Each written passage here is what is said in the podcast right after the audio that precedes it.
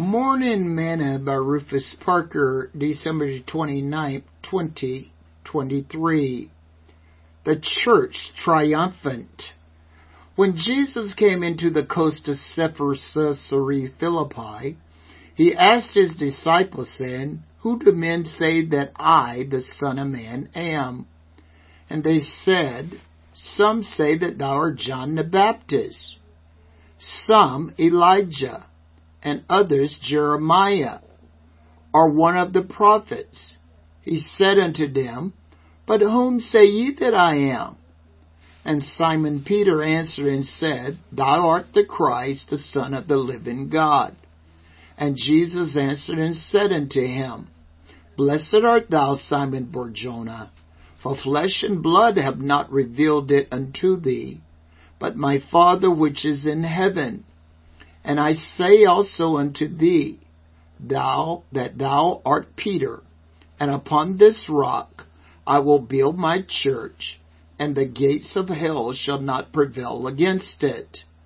And I will give unto thee the keys of the kingdom of heaven.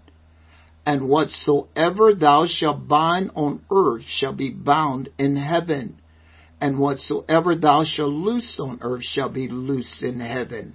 Matthew chapter 16, verse 13 through verse 19. Today's morsel. I often like to tell people that they have nothing to worry about as Christians if they stay faithful to God and do His will because the system is rigged. If you, like me, have read the back of the book, you know that we win. So all we need to do is follow the instructions given to us and we will be victorious just like Jesus said. He told his disciples, and those same instructions are for us as his disciples. And I say unto you that thou art Rufus, and upon this rock I will build my church, and the gates of hell shall not prevail against it and I will give unto thee the keys of the kingdom of heaven, and whatsoever thou shalt bind on earth shall be bound in heaven, and whatsoever thou shalt loose on earth shall be loosed in heaven. Sir, ma'am, you are a part of the church triumphant, so hang in there. Sing this song with me today.